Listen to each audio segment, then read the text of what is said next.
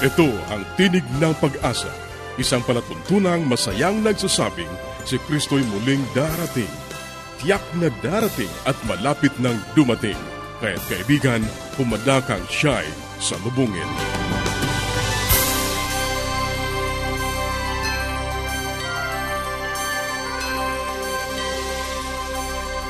Ang programang ito ay inihahatid ng Adventist World Radio at ako ang iyong kaibigan, Ner Caranza, nag-aanyaya na samahan niyo kaming muli sa 30 minutong paghahatid ng mga mahalagang kaalaman sa kalusugan, masaya at matatag na sambahayan at higit sa lahat sa pagtuklas ng pag-asa na nagmumula sa salita ng Diyos. Binabati natin ang ating mga kababayan sa iba't ibang panig ng daigdig.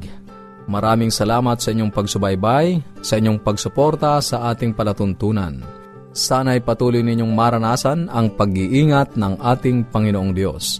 Sa mga kaibigan natin na hindi pa nagkakaroon ng mga aklat at mga aralin sa Biblia na aming ipinamimigay ng libre, maaari lamang kayong makipag-ugnayan sa amin sa pamamagitan ng panulat, sumulat sa Tinig ng Pag-asa P.O. Box 401, Manila, Philippines. Tinig ng Pag-asa P.O. Box 401, Manila, Philippines. Maaari ka rin mag-email sa tinig at awr.org tinig at awr.org o kaya ay mag-text sa Globe 0917-1742-777 0917-1742-777 at sa Smart 0968-8536-607 0968-8536-607 0917. Pwede rin po sa ating Facebook page, facebook.com slash awr Luzon, Philippines. Facebook.com slash awr Luzon, Philippines. O dumalaw sa ating website www.awr.org www.awr.org Sa ilang saglit, ang buhay pamilya.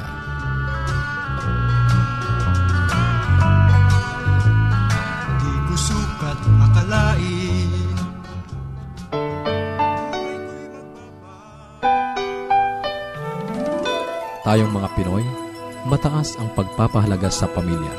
Walang hindi kagawin. Lahat kakayanin. Kahit buhay, itataya natin. Kahit anong hirap, kahit anong bigat. Wala yan, basta't para sa pamilya. Kaibigan, muli kitang binabati. San ka man naroon? Kamusta ka na? Sana maging maligaya ang iyong pamilya at maging maligaya ang anumang uri ng relasyon na binubuo mo sa mga oras na ito. Muli, sana'y sumulat ka rito sa aming palatuntunang buhay, pamilya, P.O. Box 401, na walang ibang nasa o nais, kundi ang pamilya ng sinaman ay maging napakaganda, kahit na paminsan-minsan ay talagang mayroong problema. Ngayon, o nakaraang pag-aaral natin ay ating binigyan ng pansin ang salitang pag-ibig mula sa Diyos. At ang sabi natin, ang pag-ibig mula sa Diyos ay isang pag-ibig na very unconditional, hindi tumitingin sa nakaraan. Ituloy po natin to. Pag sinabi natin unconditional, kaibigan, ito yung pag-ibig na walang kondisyon. Ibig sabihin, pag nagkamali lang isang tao at unconditional lang iyong pag-ibig, ito yung pag-ibig na nagpapatawad. Agape love is a forgiving love. If that kind of love is unconditional, uh, syempre, ang uri ng pag-ibig na yan ay isang pag-ibig na nagkapatawad. Kaya nga, When you're in love, it overlooks all mistakes, sabihin natin. Pag talagang ikaw ay in love, nagmamahal mula sa Diyos, ay talagang hindi mo na bibigyan ng pansin ang pagkakamali ng isang tao, lalo-lalo pag ikaw magmamahal. Kasi alam mo, may mga tanong sa akin, isang tanong na very common sa mga babae at maging sa lalaki na meron ng mga nakaraan sa buhay nila. Ang sabi na, Kuya Ponching, meron pa kaya magmamahal sa akin? Kuya Ponching, Meron pa kayang handang tumanggap sa akin? Kuya Ponching, meron kayang handa pang magpatawad sa akin sa kabila ng aking nakaraan? Well, alam mo, kaibigang babae, kaibigang lalaki, ikaw na lumiham, nagtatanong ng ganyang katanungan. Alam mo, kung ang taong lalaki o maging babae man ay iikot lamang sa kanyang napakalimitado o istriktong isipan na ang mamahalin lamang niya yung kaibig-ibig, ang mamahalin lamang niya ay yung babae na dinidikta ng kanyang konsepto sa buhay, na mamahalin niya ay isang perfect, walang bahid ng karanasan na hindi maganda sa nakaraan. alam mo, talagang mahihirapang mahalin ka ng isang lalaki o ng isang babae. Pero kung ang lalaking yan o babaeng yan ang magmamahal sa iyo at ang lalaking yan, babaeng yan ay merong pag-ibig mula sa Diyos, anuman ang nakaraan mo, anuman ang pinanggalingan mo, ang lalaking yan, ang babaeng yan, mamahalin ka. Ito ang kinakailangan natin. Isang pag-ibig na unconditional at isang pag-ibig na nagpapatawad ng nakaraan. Yun ang napakaganda. Agape love is a kind of love that forgives. Isang uri ng pag-ibig na sasabihin sa iyo, ang nakaraan ay nakaraan na, magsimula tayo ngayon. Di ba napakaganda niyan? Kaya nga, sa mag-asawa, sa magkasintahan, at sa maraming uri ng relasyon, syempre, may sinasabi tayo, mapapatawad ko lang kung mistakes lang, kung mga trivial, petty mistakes lang. Pero pag, wow, grabe na, as in, crucial, major issue na pinag-uusapan. No way. Hiwalay kung hiwalay. Ayoko na sa kanya. Di ba ganun ang pinanggagalingan? At minsan naman, lumalabas yung ganun pangusap kasi marahil out of anger, out of hatred, at yan ay impulse lamang, no? Pero alam mo, once ng puso ng tao ay nabalutan na ng agape love, he will learn to forgive his fellow men. He will learn to forgive his fellow church members and he will learn or she will learn to forgive his or her spouse pag siya nagkakamali talaga.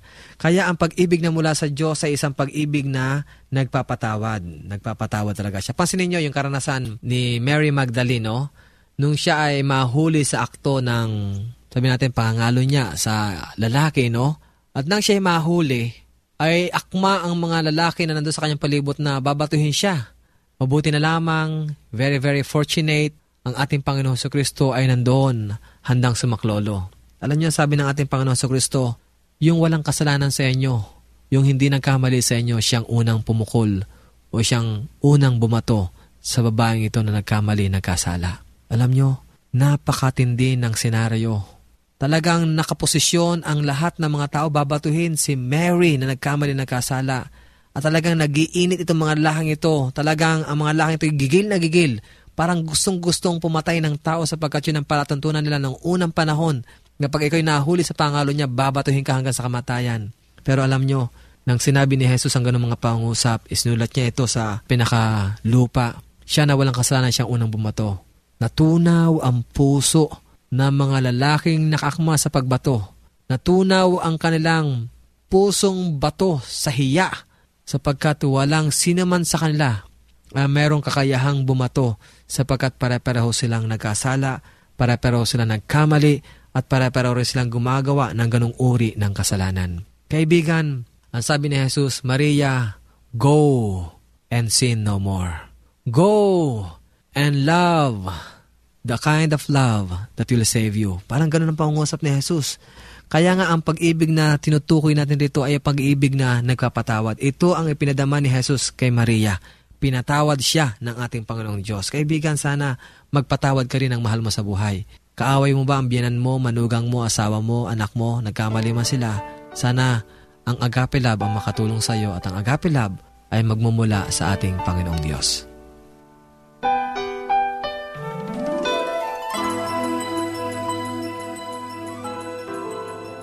Yes, Dad and Mom are coming. I wish my parents will come too. The best way to spend time? It's with family. Adventists care.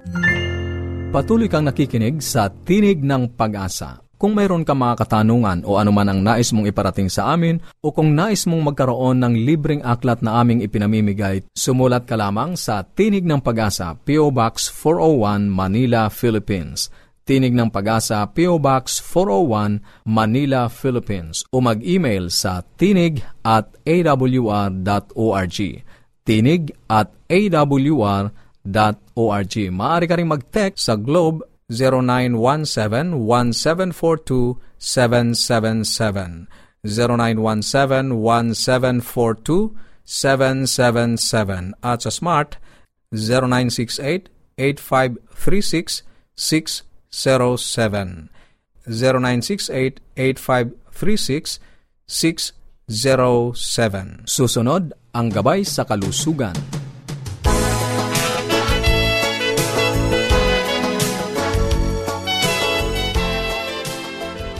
Isa na naman pong magandang araw sa lahat ng ating mga tagapakinig. Ako po ang inyong doktor sa Himpapawid, si Dr. Linda Lim Barona.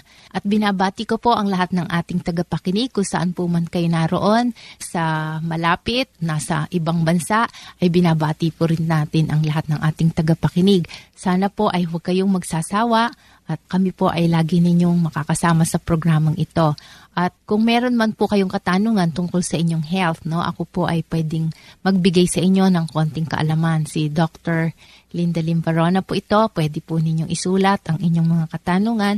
P.O. Box 401 Manila, Philippines. At ang ating pong pinag-uusapan itong nagdaan nating programa ay tungkol sa mga sakit sa balat at inumpisahan ko po to sa atopic dermatitis or atopic eczema or eczematous allergy na ito po ay isang napakakating sakit sa balat na mainly allergy ang cause at nagsisimula sa pagka-baby pa lamang. Usually 90% ay before the age of 5 lumalabas na po itong sakit na to sa balat. Although I have seen some cases, siguro hindi lang din nila alam ang history nila, medyo mas maedad na pero siguro may history po sila nung baby pa lang, no?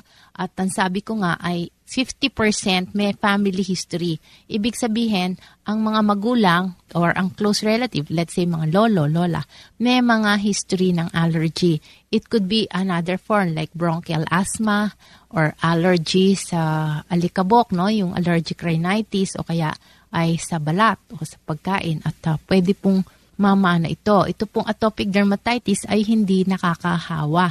Yung iba po ay natatakot baka daw mahawang ibang anak. Ngunit ito po hindi nakakahawa. Ang symptoms nga po nito ay sabi ko nga, kung maliit pang baby ay yung bang nakikita natin na yung mga sanggol ay mapulang mapula ang kanilang mga pisngi at ito ay nagbabalat. Kala mo na sunburn or sabi nila nahalikan daw ng ama o ng lalaking may bigote kaya na-irritate ang skin. So it's a skin irritation and it's very itchy.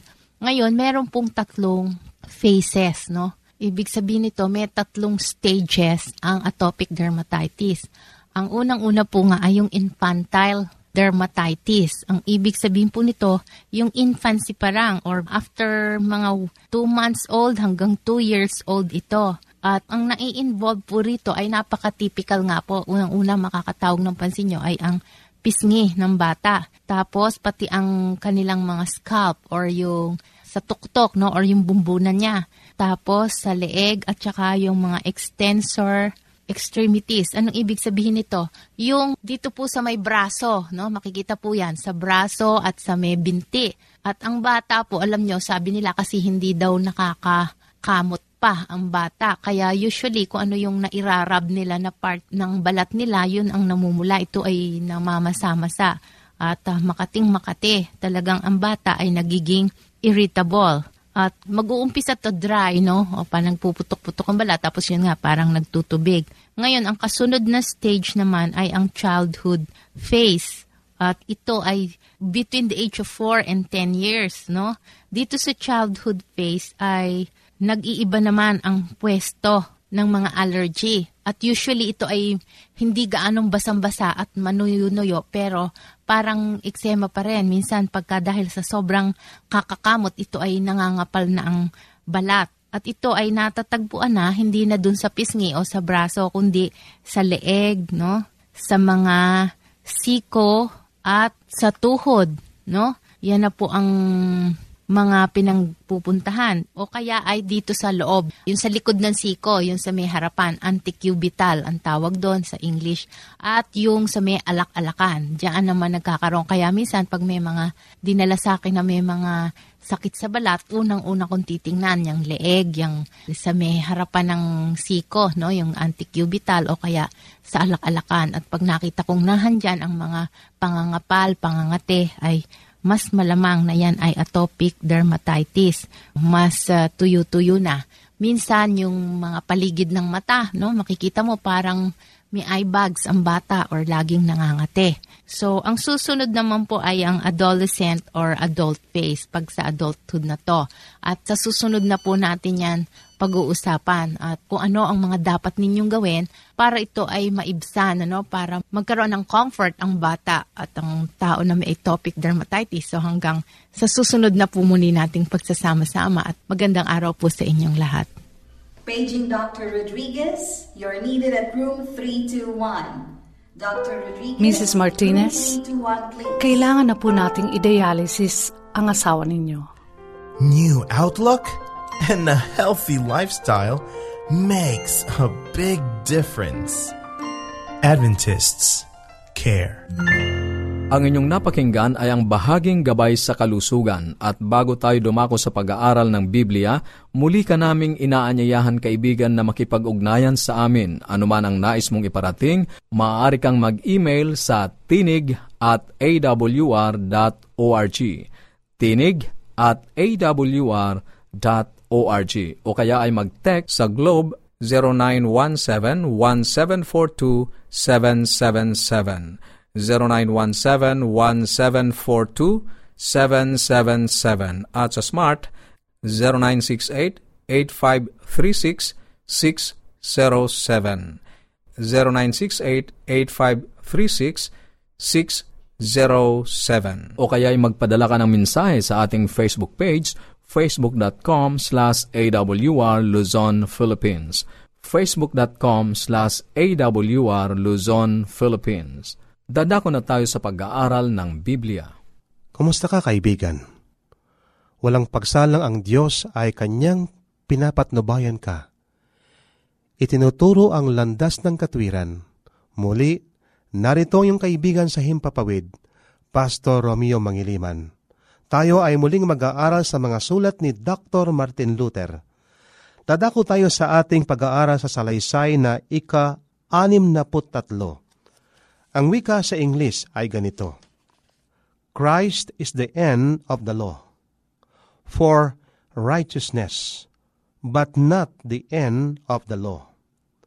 Ito ay nasa Roma, Kapitulo 10, versikulo 4. Ang wika sa Tagalog ay ganito, Si Jesus ang wakas ng kautusan para sa katwiran, ngunit hindi siya ang wakas ng kautusan. Ito ay ayon sa Roma 10.4. Ang katwiran ng iba, si Kristo ay ang wakas ng kautusan. The end of the law.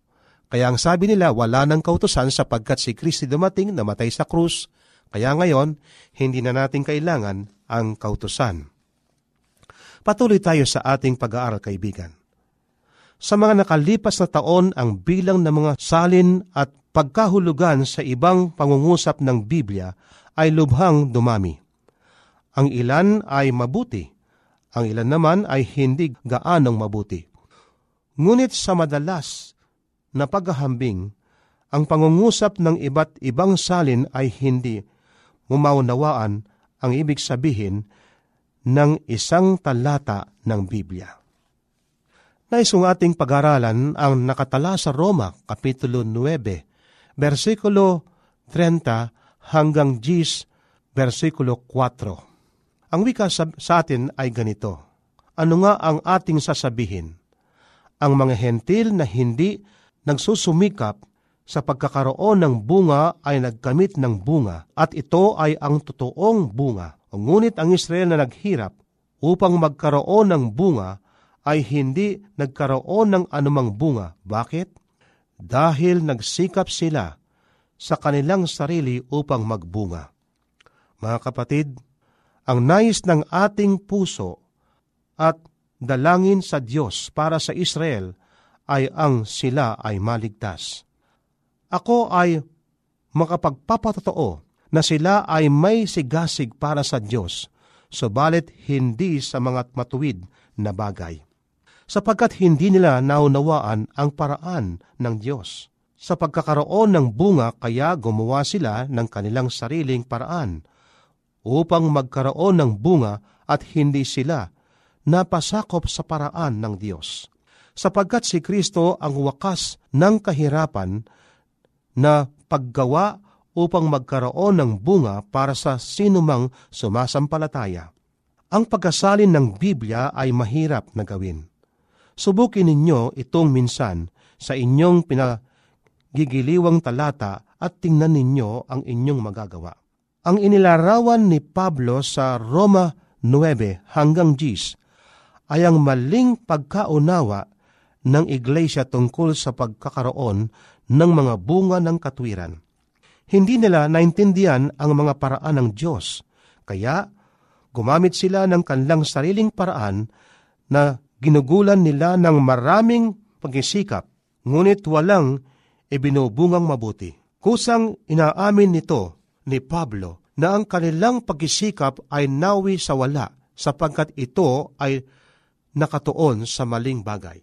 Dalawang magkaibang dulo ang pag-iisip ng tila lumalabas kapag pinag-uusapan ang pagtalima sa kautusan.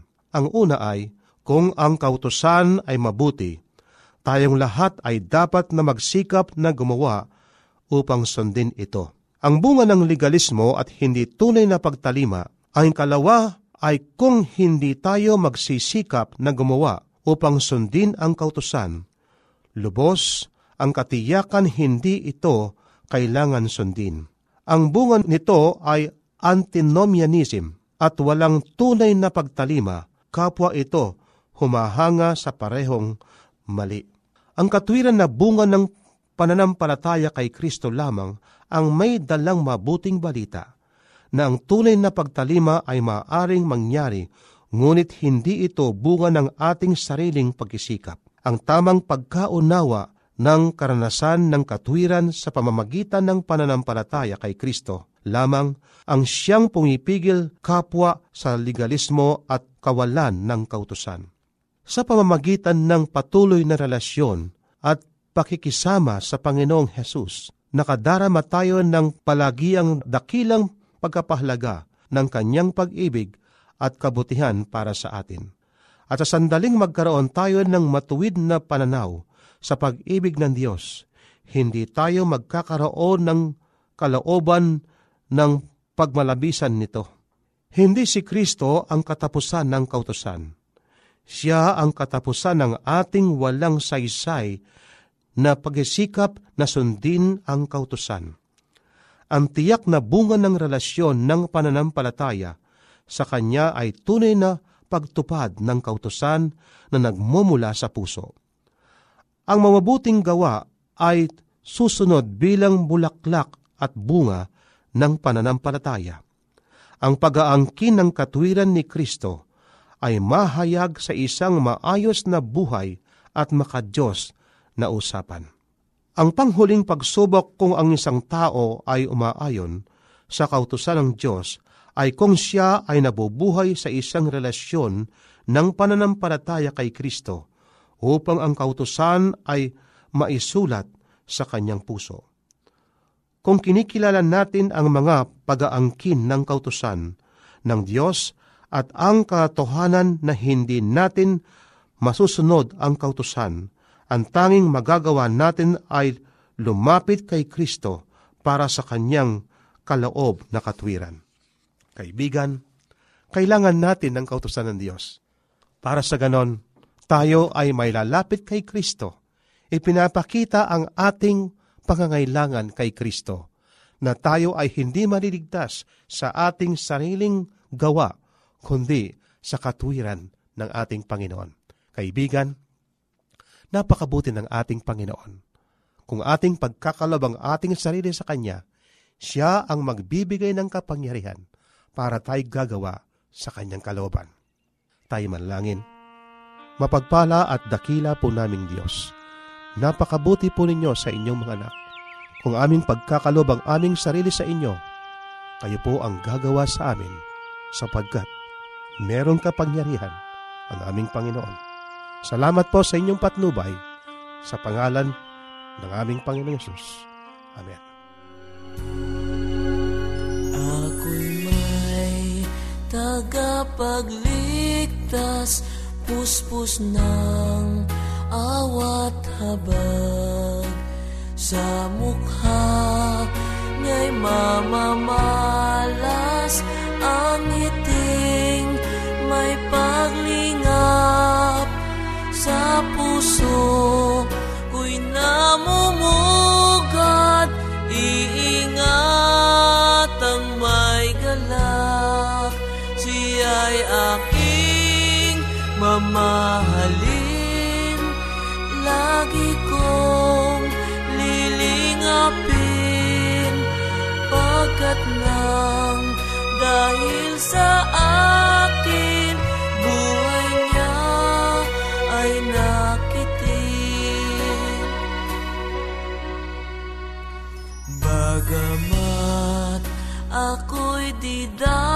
dapat siya ay laging tapat.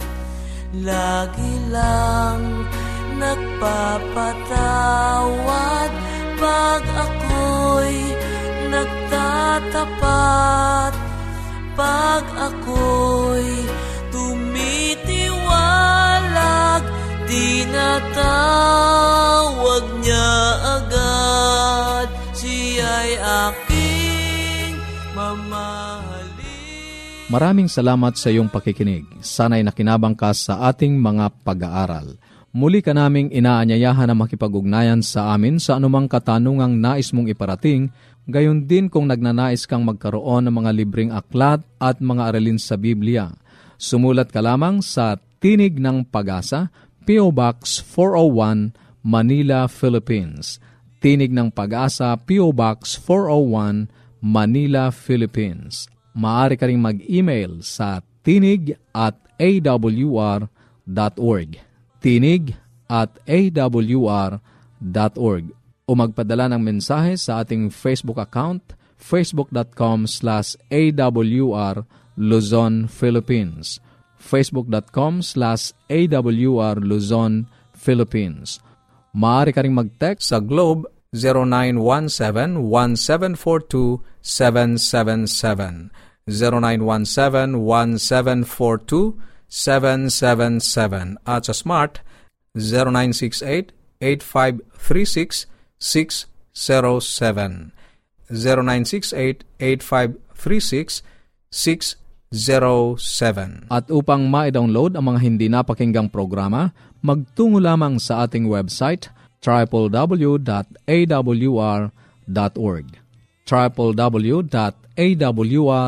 www.awr.org Sa mga kababayan nating nasa Estados Unidos, maaari nyo na ring mapakinggan sa inyong mga cellphone ang ating programa. Idaya lamang ang 712-432-9975 712-432-9975 ito pong muli ang iyong kaibigan, Narcaranza, pansamantalang nagpapaalam.